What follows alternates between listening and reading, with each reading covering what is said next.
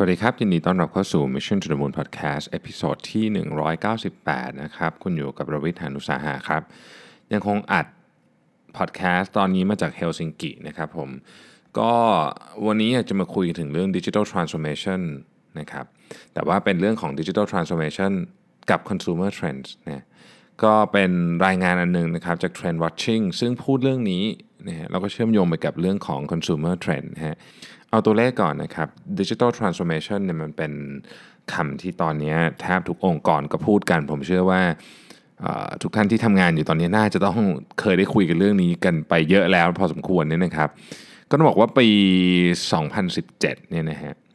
Digital Transformation เนี่ยคาดการณ์กันไว้ คือมันมันก็อาจจะตัวเลขเป๊ะๆอาจจะยากแต่ว่าเขาคาดการณ์กันไว้ว่า ใช้เงินไปแล้วนะฮะเกี่ยวกับเรื่องนี้ประมาณ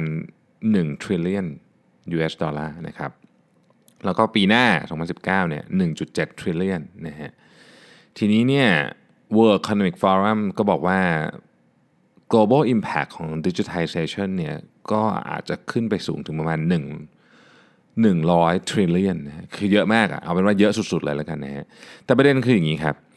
ถึงแม้ว่าจะมีเงินอัดเข้าไปเยอะแยะมากมายในการทำ digital transformation เนี่ยนะฮะ ผู้บริหารประมาณสักครึ่งหนึ่งอะนะครับอืม รู้สึกว่าทำทำทำไม่ได้ไม่ดีทำมันไม่เวิร์กว่างั้นแล้วกันนะครับแต่ว่า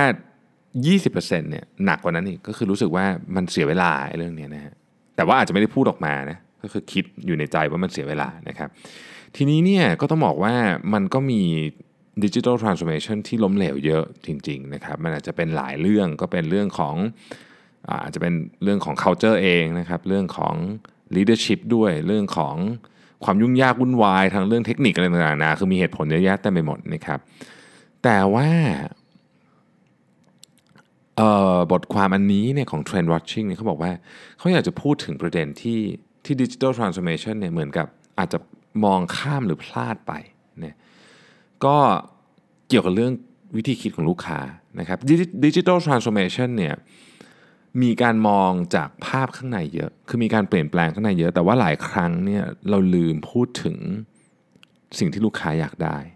ไปนะฮะ ดังนั้นเนี่ยบทความนี้ก็ก็จะมาคุยกันเรื่องนี้นะครับ มีอยู่ด้วยกัน 4 เรื่องนะฮะ มีอยู่ด้วยกัน4เรื่อง เรื่องแรกคือ focus on outcomes not tools and technologies นะฮะ คือ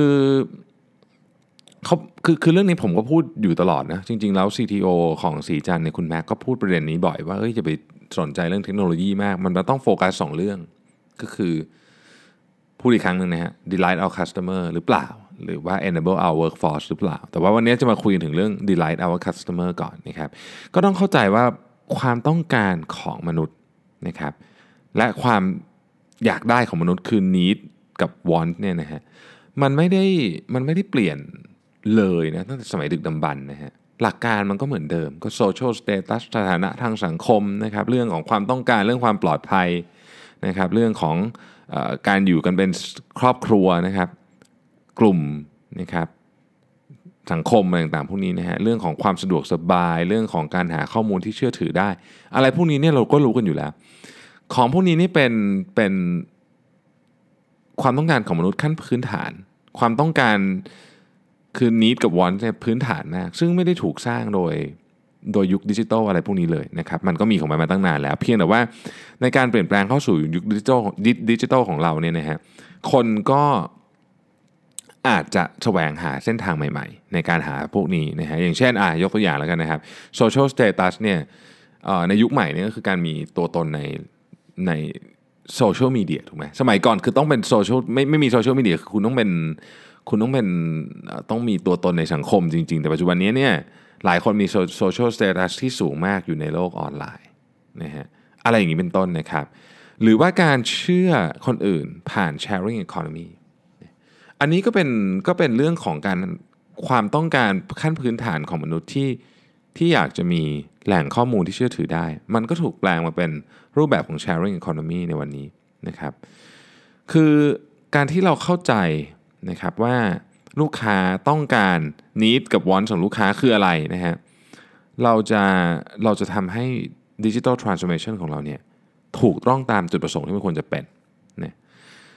ถามแบบนี้ง่ายๆก็ได้นะฮะว่าสินค้าของเราแบรนด์ของเราบริการของเราบริษัทของเราเนี่ยอยู่ไปเนี่ยหรือไม่อยู่เนี่ยลูกค้าแคร์ไหมถ้าแคร์แปลว่าคุณมาถูกทางละนะฮะอันที่สองนะครับ embrace the journey rather than a destination นี่คือเขาต้องการจะบอกว่าอย่างนี้ฮะ คือคือคำพูดนี้เราพูดบ่อยเนี่ย focus on the journey not the destination แต่ว่าในในแง่ของ digital transformation เนี่ยมันมีสิ่งที่น่าสนใจมากกว่านั้นอีก คือว่าถ้าเกิดว่าเราอ่านหนังสือเกี่ยวพวกเทคโนโลยีหรือไปพวกงานที่เกี่ยวข้องกับ tech ทั้งหลายเนี่ยนะฮะ conference ต่างๆ เหมือนที่ผมกำลังจะไปอาทิตย์หน้าเนี่ยนะฮะ จะได้ยินคำหนึ่งที่เขาพูดบ่อยมากนะฮะคือ today is going to be the slowest rate of change you experience in the rest of your life ก็คือวันนี้จะเป็นวันที่อัตราการเปลี่ยนแปลงนะฮะหรือความเร่งของการเปลี่ยนแปลงเนี่ยน้อยที่สุดแล้วในชีวิตคุณคือพรุ่งนี้จะเยอะกว่านี้ละมารืนก็ยิ่งเยอะขึ้นไปอีกนะครับซึ่งก็ไม่ได้เป็นคำคำพูดที่เกินจริงแต่อย่างใดมันก็เป็นอย่างนั้นจริงๆนะฮะทีนี้เนี่ยความหมายอันนี้เนี่ยมันแปลงเป็นเรื่องของการทำดิจิทัลทรานส์โอมชันในองค์กรว่ายังไงนะครับ ถ้าจะพูดจริง ๆก็คือ ตอนนี้เราคำว่าดิจิทัลแปลว่าอะไรเรายังไม่ค่อยแน่ใจเลย เพราะว่ามันเป็นทุกทุกมุมของของชีวิตจริง ๆ อย่างคำว่าออนไลน์เนี่ยสมัยก่อนเรามีออนไลน์ออฟไลน์ทีมใช่ไหมครับเดี๋ยวนี้เนี่ยมันแยกแทบจะไม่ได้แล้วเนาะเนี่ยประเด็นก็คือว่าคำว่า digital transformation เนี่ยความหมายชื่อของมันเนี่ยมันมีมันมีมันมีความรู้สึกว่ามันมีอะไรที่ก่อน transform และหลัง transform ใช่ไหมเหมือน transform เสร็จแล้วก็จบงานฉันแล้วอะไรเงี้ยแต่ในความเป็นจริงเนี่ย digital transformation เนี่ยมันมันไม่มีจบอะคือมันเริ่มปุ๊บมันก็ต้องทำไปเรื่อยๆนะครับ เพราะว่าคุณไม่มีทางเลยที่จะที่จะเหมือนกับติดตาม หรือตอบสนองความต้องการของลูกค้าได้ ถ้าเราไม่มีการเปลี่ยนแปลงตลอดเวลา change is constant คำนี้ก็คงได้ยินบ่อยนะครับ คือ ต้องบอกว่าแม้ว่าการการการการเปลี่ยนแปลงตลอดเวลามันมันจะฟังดูเหนื่อยเหนื่อยนะมันก็เหนื่อยจริงๆนะคุณต้องเปลี่ยนแปลงตัวเองตลอดเวลานะครับ แต่ว่าถ้าเราไปถูกทิศทางคือคือทิศทางมันถูกมันมันมี direction ที่ถูกต้องก็คือ เราต้องการที่จะทำหน้าที่ในการตอบสนองความต้องการของลูกค้าทั้ง need และ wants ได้ดีขึ้นกว่าเดิมนะครับ เอาละถ้าเราถ้าเราโฟกัสตรงนี้เนี่ยเราอาจจะไม่มีทางจบกระบวนการดิจิทัลทรานส์โอมชันไปตลอดเลยก็ได้ เพราะมันต้อง transform ไปเรื่อยๆนะครับ แต่ว่าสิ่งที่สิ่งที่เราจะทำได้และโฟกัสได้ก็คือ ถึงแม้ว่าเราจะต้องเปลี่ยนเปลี่ยนตัวเองไปเรื่อยเพราะลูกค้าเปลี่ยนไปเรื่อยเนี่ยนะครับ เราทำไงให้การเดินทางเนี่ยมันสนุก ไม่ใช่เหนื่อยอย่างเดียว แต่ว่าสนุกด้วย นั่นแหละมันถึงทำให้องค์กรเนี่ยนะครับ สามารถอยู่บนเส้นทางการ transform นี้ไปได้ตลอดนะฮะก็มี case study หนึ่งที่อยากจะเล่าให้ฟังนะครับ เป็น case study ของ Ben and Jerry's นะฮะ Ben Ben and Jerry's เป็นไอศครีมยี่ห้อดังนะหลายท่านก็น่าจะคุ้นเคยกันดีอยู่แล้วนะครับ ก็ที่ลอนดอนเนี่ยเขาก็เปิดสาขาใหม่เมื่อพฤษภาปีนี้นะฮะพฤษภา 2018 นะฮะทีนี้เนี่ยความเจ๋งก็คือว่า Ben and Jerry's เนี่ยเอาบล็อกเชนเทคโนโลยีมาใช้นะครับบล็อกเชนเทคโนโลยีของ Ben Jerry's ก็คือ เล่าให้ฟังว่าไอไอติมอันเนี้ยมันเป็นมันเป็นเขาเรียกว่ามี Impact จากการเอาไอติมให้คุณกินเนี่ยเท่าไหร่นะครับแล้วก็ให้ลูกค้าเรียกว่าสนับสนุนให้ลูกค้าเนี่ยคล้ายๆกับ offset carbon footprint ที่คุณเครียดจากการทำจากการกินไอศครีมอะคือคือคุณต้องไม่ทำอย่างอื่นนะฮะก็ลูกผลปรากฏว่าสิ้นผ่านไปหนึ่งเดือนนะครับลูกค้าของสาขาเนี่ยช่วยกัน ทำให้ต้นไม้ประมาณ 1,000 ต้นไม่ถูกทำลายนะฮะเทียบเทียบกับประมาณ 77 สนามเทนนิสที่เต็มไปด้วยต้นไม้ที่ไม่ถูกทำลายเนี่ยคือต้องบอกว่าอันนี้มันตรงกับ DNA ของแบรนด์นะครับ คือเรื่องของสิ่งแวดล้อมเรื่องของสังคมเนี่ยมันเป็นอ g e n d a หลักของเบนเจอรี่อยู่แล้ว แต่ว่าจะทำยังไงให้ลูกค้าเนี่ยเขาไม่มีส่วนร่วมด้วยได้เนี่ยเป็นเป็นโจทย์ที่น่าสนใจเป็นโจทย์ที่น่าสนใจ ซึ่งอันนี้เขาก็ทำได้นะแล้วลูกค้าเองก็รู้สึกว่า ได้ได้มีส่วนร่วมอย่างแท้จริงนะฮะถามว่ามันจะเกิด Impact ใหญ่โตอะไรมากมายกับสิ่งแวดล้อมไหมก็อาจจะไม่ แต่น้อยที่สุดเนี่ยมันเป็นมันเป็นจุดเริ่มต้นของการสร้าง experience ที่ดีกับลูกค้า แล้วก็ตรงกับ DNA ของแบรนด์ด้วยนะครับอันที่3เนี่ยนะฮะเขาบอกว่า escape legacy thinking legacy thinking มันมีความหมายหลายอันนะแต่ว่าในในความหมายของอันเนี้ยเขาเขาหมายถึงว่าชุดความคิดที่ใช้กันมาตั้งนานแล้วคือมันเคย work ในอดีต แต่ว่าปัจจุบันนี้อาจจะไม่ work แล้วนะครับทีนี้เนี่ยเราต้องบอกว่าบางทีเนี่ยนะฮะสิ่งที่เราเคยคิดว่าในองค์กรเป็น asset พอผ่านไปเรื่อยๆนะเทคโนโลยีเปลี่ยนนะ behavior ของคนเปลี่ยนไอไอสิ่งที่เราเคยเป็น asset ในองค์กรนะมันอาจจะกลายเป็น liabilities ก็ได้นะครับคือจากสินทรัพย์กลายเป็นภาระอย่างนั้นเลยนะฮะทีนี้เนี่ย คือถ้าเรายังมีความคิดที่จะที่จะเป็นเป็นแบบ legacy thinking เนี่ยนะฮะเรามีโอกาสที่จะไปปกป้องไอสินทรัพย์อันนั้นทั้งทั้งที่ในในตอนเนี้ยมันจะเป็นสินทรัพย์มันกลายเป็นภาระไปแล้วเนี่ยนะฮะดังนั้นเนี่ยแทนที่จะทำอย่างนั้นพยายามไปคิดถึงเรื่องนั้นเนี่ยเรามาโฟกัสใหม่ดีกว่าโฟกัสว่าเราจะสร้างประสบการณ์ลูกค้าที่ดีได้ยังไงนะครับจะมีอะไรอยู่ไม่มีอะไรอยู่ไม่เป็นไร แต่ว่าเราเราเอามาคิดก่อนว่า เราจะสร้างประสบการณ์ที่ดีกับลูกค้าได้ยังไงนะครับ แล้วก็ถอยเรื่องนั้นกลับมานะครับ ค่อยมาดูว่าเฮ้ยเราควรจะเอาสิ่งที่เรามีเนี่ยนะฮะมาทำยังไงให้ตอบสนองกับลูกค้าได้มากที่สุดนะครับโดยที่ไม่ยึดติดกับชุดความคิดแบบเก่าๆนะครับลองดู case study นะฮะ case study เนี่ยเป็นของ Ford รถยนต์ Ford กับ T-Mall นะครับคุณกันทั้งคู่นะฮะ Ford กับ T-Mall เนี่ยได้ ทำการเปิดตัว car vending machine หรือถ้าแปลภาษาไทยแบบชาวบ้านเลยก็คือตู้กดรถยนต์นะฮะในประเทศจีนนะครับปีนี้เองนะฮะเมื่อเมษายนเนี่ยก็คือ service นี้เนี่ยมันทำให้คนที่เป็นลูกค้านะครับของ T-Mall นะฮะก็ใช้ T-Mall แอปเนี่ยจองจองการ test drive รถยนต์ได้นะครับ แล้วก็ใช้ facial recognition นะฮะในการเหมือนกับเป็นเป็นการเอารถยนต์มาเทสนะครับ คนที่มี rating สูงสูง ๆ ใน social credit system ของ Alibaba เนี่ยการ test drive ก็ฟรีนะฮะแล้วก็หลังจากที่ test drive ถ้าชอบก็ซื้อได้เลยนะครับ มีมีการเเรื่องของ finance เรื่องของอะไรเนี่ยครบลูปซื้อได้เลยใน mobile app นะฮะทีนี้มันเปลี่ยนแปลงอะไรบ้าง มันเป็นแค่กิมมิคเฉยๆหรือเปล่า ถ้าเกิดเรามองแบบผิวเผินอาจจะเป็นอย่างนั้น แต่ถ้าเรามองลึกลงไปเนี่ยเราจะเห็นว่าสิ่งที่ Ford และ T-Mall ทำเนี่ยคือการเปลี่ยนแปลง customer experience นะฮะ เปลี่ยนยังไง คือสิ่งที่เขาพยายามจะบอกก็คือว่า